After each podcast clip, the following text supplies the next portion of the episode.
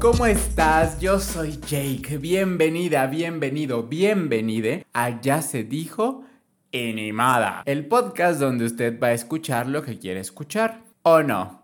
Te invito a que me regales un like, por favor, donde sea que estés viendo o escuchando este contenido, que comentes, que lo compartas con tu amiguito, con tu amiguita, la comadre, con quien sea, ya sabes que te la vas a pasar bomba. Suscríbete también al canal de YouTube o en cualquier plataforma donde lo estés viendo o escuchando. Me puedes seguir también en todas mis redes sociales, en todas me encuentras como arroba hey soy Jake, no tienes excusa ni pretexto. Y te invito por último que te quedes al final del episodio porque tú ya sabes, tú ya te la sabes que te tengo un chisme. Vamos a darle, vamos a darle al episodio de hoy porque yo sé que allá, del otro lado del audífono de la pantalla o de la bocina, ya le ha pasado. Y hablando de hombres y mujeres y quimeras, esto ya le pasó porque me pasó a mí, porque le ha pasado a todo el mundo. O a menos que usted tenga un cuerpo muy acá, muy como que no lo necesita, pero yo sé que aún así también. Y es que a poco usted no ha empezado una dieta y la ha dejado de lado después de una semana, dos semanas, un mes, pero nunca termina hasta llegar a su objetivo. ¿Verdad que sí? ¿Ya, sí? ¿Sí? ¿Allá también? Sí, claro. Claro, por supuesto. Que empiece usted bien motivada, bien motivado, que sí, que yo, que puedo y no empieza a ver los resultados que quiere, se empieza a sentir frustrado, usted creía que iba a ser más fácil de lo que pensó y mejor dice, ahí muere. Déjeme que le cuento y déjeme que le comparto que cuando yo tenía como por ahí del rango de los 10 y 15 años, yo tenía tercer grado de obesidad. Sí, o sea, gordito mórbido. Gordito muy bonito, que parecía yo el Winnie Pooh, el osito del pan bimbo pero, pero, pero gordito, gordito, señor gordito. Por aquí en la pantalla del YouTube le va a estar apareciendo una imagen. Si usted está escuchando esto en otra plataforma, póngale pausa, vaya al YouTube, lo ve, le deja un like, le deja un comentario muy bonito, muy que precioso, que yo se lo voy a agradecer bastante. Y ya regresa si lo quiere escuchar de nuevo en Spotify, Google Podcast, Apple Podcast o Amazon Music. Yo estaba, pero gordísimo, o sea, cañón. Por consiguiente, pues yo empecé mi primer dieta cuando era muy pequeño, a los 13 años, si no mal recuerdo. Yo fui porque la verdad sí me generaba muchísima inseguridad tener el cuerpo que tenía, que no digo que ahorita, uff, tengo el cuerpo super fitness, pero al menos pues más delgadito de cuando estaba en aquellos ayeres, pues la neta sí. Pero me costó muchísimo trabajo, que después de eso platicaremos en otro episodio. Entonces pues yo empecé mi dieta, fui con un nutriólogo que a mi mamá le encantaba y que ella siempre bajaba súper de peso cañón con él y en efecto, como yo a esa edad pues mi metabolismo estaba pero en chinga, yo recuerdo que con la primer dieta que me puso este nutriólogo, fui a los 15 días y yo ya había bajado 6 kilos. 6 kilos bajé en los primeros 15 días a mis 13 años con mi primer dieta. Pero ¿por qué tanto? En términos de salud, no lo sé. Yo se lo ataño a que, pues como le digo, estaba en una edad de adolescencia en la que pues mi metabolismo era más rápido. Empecé a meterle un poquito de caminata para pues reforzar esta parte. Y pues el chiste es que a los 15 días de que yo ya había iniciado mi dieta, ya había bajado 6 kilos. Y uno piensa que esto es así de fácil, que esto así va a ser siempre, que uno va a llegar a los 40 y también a los 15 días de tener una dieta va a bajar 6 kilos. Pero no, mami, el cuerpo no te funciona igual. Tu rendimiento físico ya no es el mismo también para que a lo mejor le metas un poquito de ejercicio. En las mujeres los cambios hormonales también les generan muchísimas complicaciones para las dietas. Y pues bueno, yo seguí mi dieta porque pues en eso entonces me la pagaban mis papás porque pues yo tenía 13 años. Pero la realidad es que, según yo recuerdo, no terminé como para llegar a mi objetivo. Porque creo que en ese entonces mi objetivo, fíjense, tan grave estaba que mi objetivo era bajar 20 kilos. Yo a esa edad, a los 13 años, si no me equivoco, andaba pesando 61 kilos, 60 kilos a mis 13 años. O sea, si yo estaba, pero le digo, señor gordito. Y pues entre que todavía estás chiquillo, como que quieres comer que la papita, que el dulcecito, que el chocolatito, que yo tengo también un trauma y una adicción a los chocolates pues dije, ya, ya, harto me encuentro de estar que, comiendo esto a ciertas horas. Y la verdad es que no era una dieta complicada. Recuerdo que hasta en una de las dietas, el nutriólogo nos dejaba comer que pingüinos en la noche con un vasito de leche, que pues panecitos y así. Entonces la verdad es que la dieta no era complicada, pero pues yo estaba chiquillo, yo, yo lo que quería era seguir tragando. Entonces, pues no concluí todo mi proceso de poder cumplir mi objetivo y de ahí para el real yo dieta que empiezo, dieta que no termino hasta cumplir mi objetivo. Y por un lado se lo ataño a que pues tengo escuela. Mi señora madre es igual. Mi señora madre va al nutriólogo que les gusta. Seis sesiones seis sesiones, pero ella o ve que no le está funcionando o ve que ya le funcionó un chingo y dice, no, ya, ya hasta aquí. O como les digo, que no le está funcionando y se frustra y pues dice, y muere. Ha calado de nutriólogos, pero mire, yo creo que no ha ido a la Patagonia porque le queda muy lejos, pero aquí en el Bajío, la chica ha ido con todos.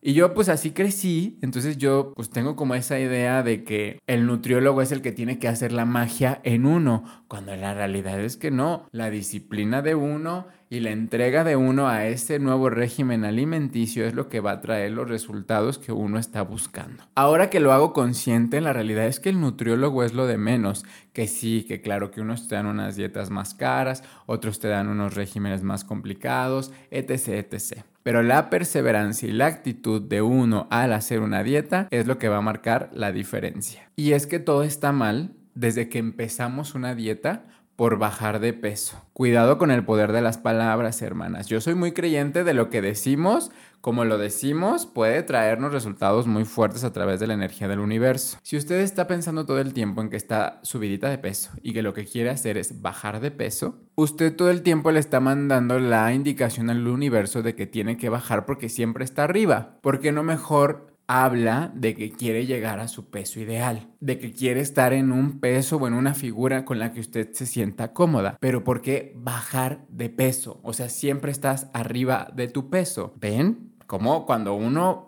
es consciente de lo que dice, de lo que habla, la intención cambia. Entonces, pues desde ahí empezamos mal, que siempre empezamos las dietas para bajar de peso. Usted inicia una dieta para sentirse bien, para sentirse sano, para que tenga energía, para que su estomaguito no le esté dando tanta lata. Para eso inicia una dieta. Pero si la va a hacer para bajar de peso porque quiere irse a la playa en un mes, ¿qué cree? Spoiler alert, no lo va a lograr. y ni modo, acuérdese que usted aquí va a escuchar lo que quiere escuchar o no. Porque de verdad yo le digo que un nutriólogo no estudió cuatro años de carrera, cinco años de carrera para usted hacerle que baje 15 kilos en un mes. El trabajo del nutriólogo es enseñarnos a comer, que comamos de manera saludable de acuerdo a nuestra realidad, de salud física, a nuestra cotidianidad también. Entonces sobre eso ellos van trabajando para irnos dando como que mira, por aquí le puedes mm, comer esto y comer esto otro, o si tienes dinero, pues mira, le puedes invertir en esto otro. En fin, ¿por qué creen que son de las primeras preguntas que nos hacen cuando vamos al nutriólogo? Que si en qué trabajas, que si más o menos cuánto tiempo tendrías para hacerte de comer, que si cuánto dinero tienes para invertir en la dieta. Y bueno, eso por un lado, pero también por la parte de la salud te hacen mucho muchísimos chequeos clínicos, que aparte de tu peso, que tu índice de masa corporal, que tu estatura, que tu azúcar, que tu insulina, que todo. Bueno, no, yo no sé de esos términos, pero pues es porque es enseñarte a comer, no a que bajes de peso. Que el enseñarte a comer viene de la mano de bajar de peso porque estás comiendo lo que tu cuerpo necesita, por supuesto. Hablando de las dietas. Según yo, la dieta pues no es para bajar de peso, es para enseñarte a comer. Por eso entra la frustración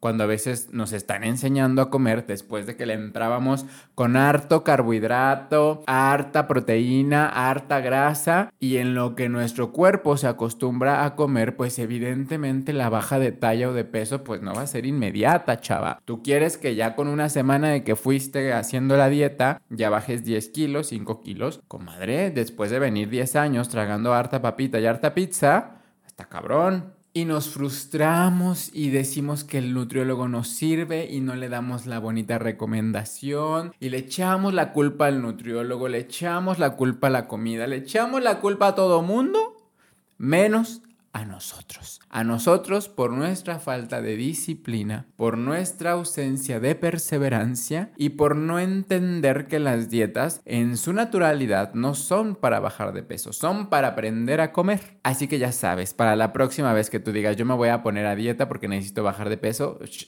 eh, no, tú te vas a poner a dieta para aprender a comer. Ah, porque también la solución es dejar de comer. Ay, mana. Ay, chiquita, ay, chiquita, chiquita, ¿qué, ¿te caíste de la cuna o qué pedo?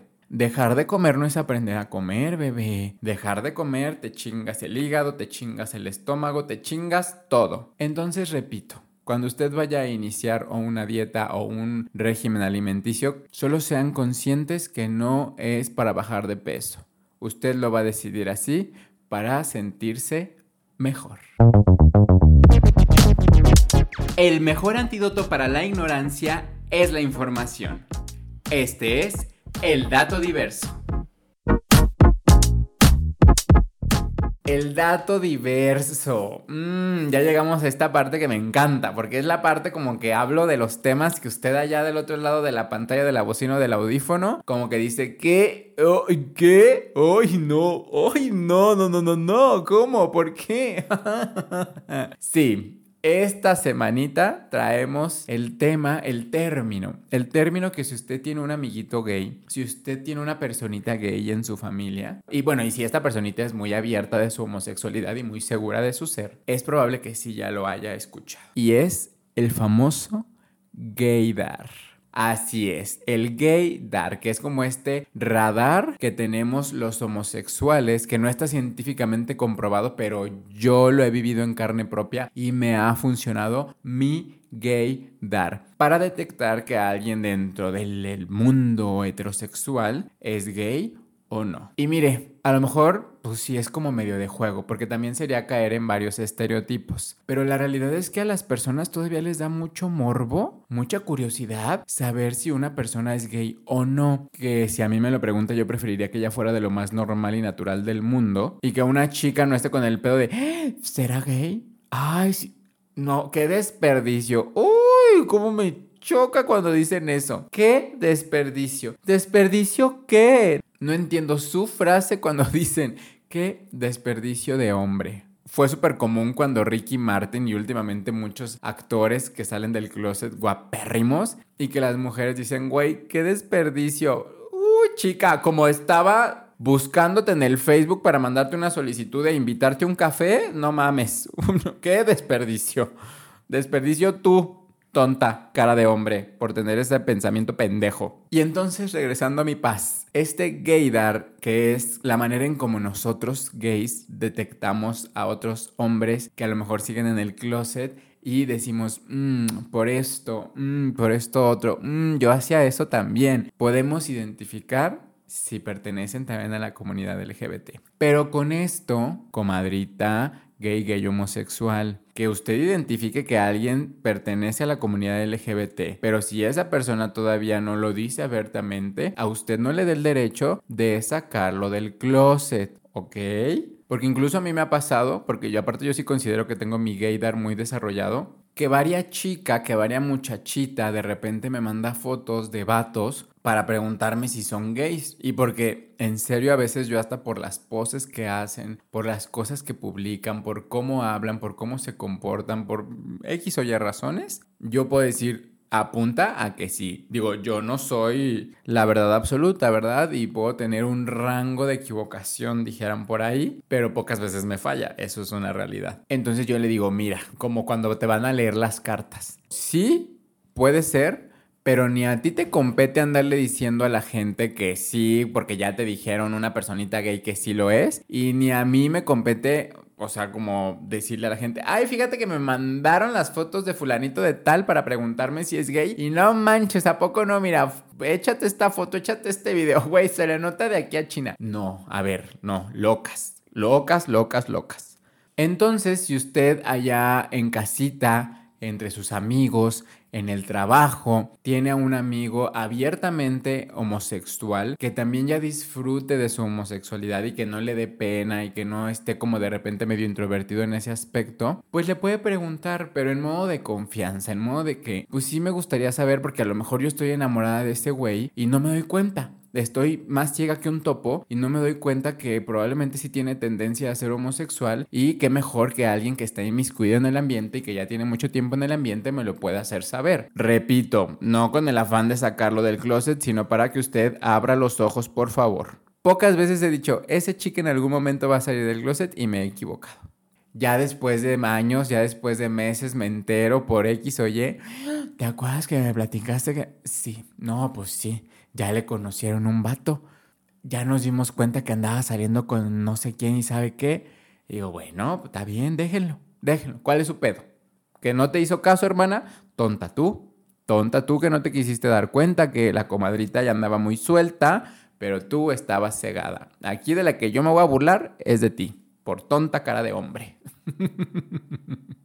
y esto aplica también como para entre personas eh, gays hacia gays o personas lésbicas hacia otras lesbianas. Que, que en las lesbianas a veces yo creo que es más complicado porque, bueno, también en los hombres. Hay hombres muy heteronormados que son gays y pues bueno, tienes que como que rascarle un poquito más ahí al gaydar que dices tú. Pero también hay chicas muy femeninas que son lesbianas y entonces es ahí donde usted debe de entender que la manera de desenvolverse de una persona, sus comportamientos, sus actitudes, no tiene nada que ver absoluto con la orientación sexual. Por eso le digo que lo del gaydar es como a modo de WhatsApp. No hay nada científicamente comprobado que diga que una persona homosexual pueda dictar y pueda probar que otra persona es gay. No, esto es como un datillo chistosón y si en algún momento le quiere preguntar a alguien, con mucho respeto nada más y con mucha empatía si tiene la duda, y es válido y está bien y no pasa nada. Pero no jueguen con las inseguridades de esa persona porque ahí sí es donde ya no está chido. Entonces, pues bueno, ahí se lo dejo. Si usted algún día a su amiguito gay, a su primito gay, a quien sea gay, le quiere preguntar de otra persona, pues vaya, a ver, a ver qué le cuenta, a ver qué le dice, que no todos también lo tienen tan desarrollado como una, ¿eh? yo, no, yo ya voy a cobrar, yo ya voy a hacer negocio de esto y ni modo. y entonces que agarra y que me dice, y que agarro y que le digo, te traigo un chisme. Bueno, vamos a esta última parte del episodio, claro que sí, que es la partecita del chismecito, pues resulta y acontece que en este año se cumplen ya dos décadas de que salió al mercado el primer celular con cámara frontal. Cámara con la que todos empezamos como que ya a podernos grabar, porque pues cuando tenían la camarita por la parte de atrás uno no puede ver qué es lo que estás grabando, ¿no? Y ahí más o menos latinabas o te tomabas la foto en el espejo para poder verte y demás. Entonces el primer teléfono que sale hace 20 años al mercado con la cámara frontal, pues ya, ya tiene ratito. Y de eso a que lo empecé empezáramos a usar y a normalizar fue como por ahí del 2000, ¿qué le gusta a usted? Como 2010, 2012, que ya como que había bastante oferta y la gente empezó a normalizar o hacer como más común el término de la famosa selfie. ¿Verdad que sí? Que hasta salió la canción de But first, let me take a selfie. Ah, ah, ah, ya se acordó, ya se acordó, ya, ah, bueno. Sobre eso, la cultura de poder grabarnos a nosotros mismos para cualquier cosa se empezó a normalizar. Pero creo yo, desde mi punto de vista muy personal, que ya estamos en un extremo de grabar hasta lo, hasta lo que no. Porque mire, ahorita yo aquí me estoy grabando. Y vaya que yo estoy grabando con una cámara trasera de, de un iPad. ¿No? O sea, yo ahorita yo no veo si, si está grabando o no. Pero de eso a que ya graben cosas como como gente que pasa hambre para que conseguir views, como gente que se encierra en un closet durante tantos días para conseguir views, eh, eh, no sé, eh, no sé, eso ya es como llevarlo a un nivel de loca. Yo recuerdo la primera vez que tuve un celular con cámara frontal, yo hasta fui con mi mamá, o sea, para mí era algo tan nuevo y tan... ¡Ay, cómo! ¿Puedo estarme viendo mientras me estoy grabando? ¡Ay, no mames! Y fui con mi mamá y le dije, mira, o sea, es que esto ya la tecnología está muy perra. O sea, ya, ¿esto qué pedo? Que era un celular con píxeles de la chingada, o sea, se veían horribles las fotos, pero yo living. Entonces se nos empieza a hacer normal grabarnos a nosotros mismos y después empezamos a normalizar el subir esas grabaciones a redes sociales, a que la gente nos vea, a que la gente nos dé su aprobación a través de los bonitos comentarios, los shares o los likes. ¿No? Empezamos a normalizar todo esto, estar presente en la red social grabándonos, viéndonos, porque pues ya normalizamos que nos podemos grabar y nos podemos ver, entonces ahora lo quiero compartir con el resto del mundo. Pero de ahí a que ahora nos grabamos, nos subimos a la red social, pero ahora podemos ganar dinero de eso.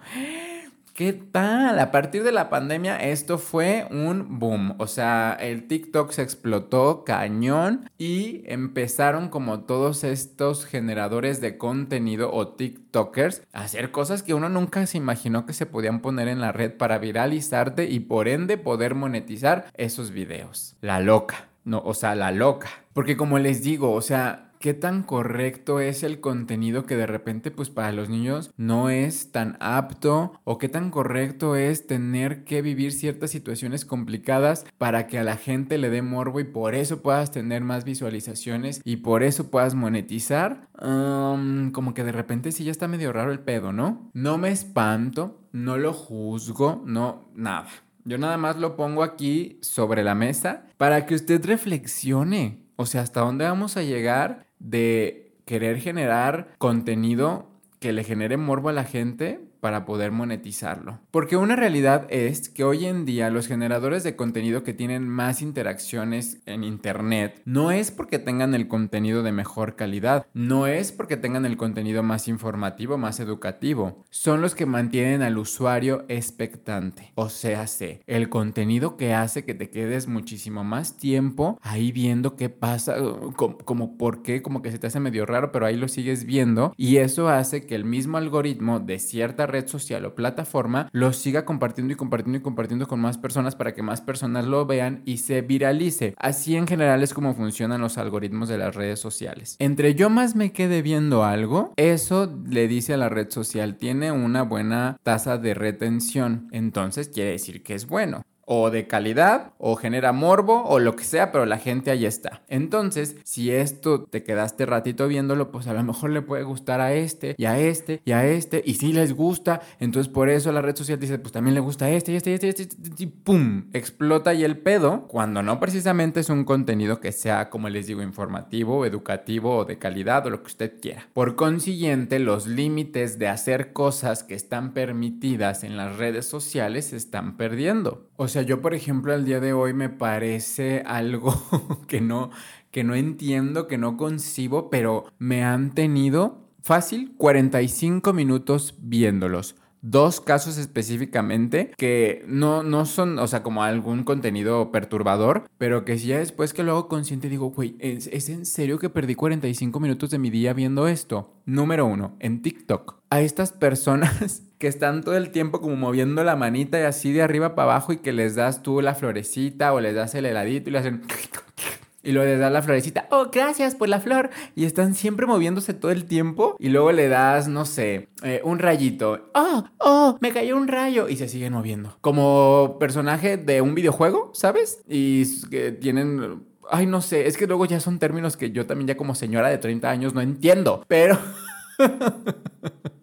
Pero espero que sí me cachen la idea, ¿no? Y de un tiempo para acá, esos lives, puta, güey. O sea, si tú, si tú tienes ese contenido en TikTok, te dan dinero, te dan regalos, TikTok te recomienda y dices, what the fuck. O sea, ¿qué, qué aporta ese contenido a la sociedad? No lo sé. Y por otro lado también he perdido hasta 45 minutos de mi día viendo la cuenta, porque esta sí creo que sí es una cuenta en específico, que tiene como un huevito cocido y con un artefacto poco a poco le va quitando la cáscara al huevito sin que se truene y le va pegando. Y luego con la uña o con el artefacto este le va quitando un pedacito de cascarón y luego como que se va a romper pero no se rompe. Y ahí te tiene como pendejo 45 minutos, una hora viendo a ver si se le rompe el chingado huevo. O sea, no. O sea, de verdad, ya después, como les digo, que luego consciente digo, no, no puede ser. Yo terminé, terminé bloqueando esa cuenta porque yo perdía mucho tiempo y no era algo que me dejara como un aprendizaje, un conocimiento, que yo dijera, valió la pena los 45 minutos invertidos en este TikTok, en este live, pues, porque sí es, es un live que es diferente, ¿verdad? Les digo que yo ya soy una señora que confunde los términos de las redes sociales y ni modo. Pero bueno, el punto aquí es que hasta dónde vamos a llegar. O sea, después, ¿qué vamos a ver? Porque también es una realidad que las reglas de las redes sociales son las que te limitan hasta cierto punto a decir o hacer ciertas cosas. Si en algún momento esas reglas, esas políticas cambian y no te empiezan a limitar, chica, o sea, ya al ratito el OnlyFans no se va a cobrar, mami, ya lo vas a poder subir a TikTok, ¿sabes? Entonces, ay, amigas, amigos, amigues yo espero de verdad que en algún momento todo esto se controle y que no se salga de nuestras manos porque está fuerte. Está fuerte porque ahí hablamos de perder la privacidad de las personas. En fin, yo ahí se lo dejo de tarea, que usted reflexione que usted analice, que también se cuide de las cámaras, chicas, se cuide de las cámaras porque por lo mismo de que ya normalizamos el grabarnos en todo el tiempo, el acceso a las cámaras y la manera en cómo se utilizan también han perdido los límites completamente. O sea, por ejemplo, si usted renta un Airbnb, se queda en un hotel, en donde sea, o sea, que ya ponen cámaras instaladas pequeñitas, micros en ventanas, en detectores de humo, en cargadores de celulares, en, en donde usted guste y mande, ya puede haber una cámara. Entonces, pues pues tenga cuidado cuando se quede en Airbnb o, o en hoteles y usted se le antoja hacer la fechoría porque luego, como platicamos en el episodio anterior, toda esa información se puede estar compartiendo y ni siquiera en la deep web o en la dark web, en cualquier lugar de eh, estos motores de búsqueda convencionales que están en la surface web. Cuídeseme mucho, por favor. Cuide mucho lo que comparte, lo que hace en el internet, para que no pierda, pues de alguna manera, usted su, su integridad. ¿Qué le dijera yo? y pues bueno, hasta aquí el episodio de esta semana. Esto fue Ya se dijo Enemada, el podcast donde usted escuchó lo que quiso escuchar o no. No se te olvide suscribirte, seguir este contenido, darle un like, compartirlo, comentarlo para que sigamos creciendo comunidad de que todavía no tienen un nombre, pero comunidad de ya se dijo y ni modo el podcast. Sígueme en todas mis redes sociales, en todas me encuentras como arroba hey soy Jake. No tienes excusa ni pretexto. Nos vemos, nos escuchamos, nos echamos el chal la próxima semana. Te mando como siempre besos y abrazos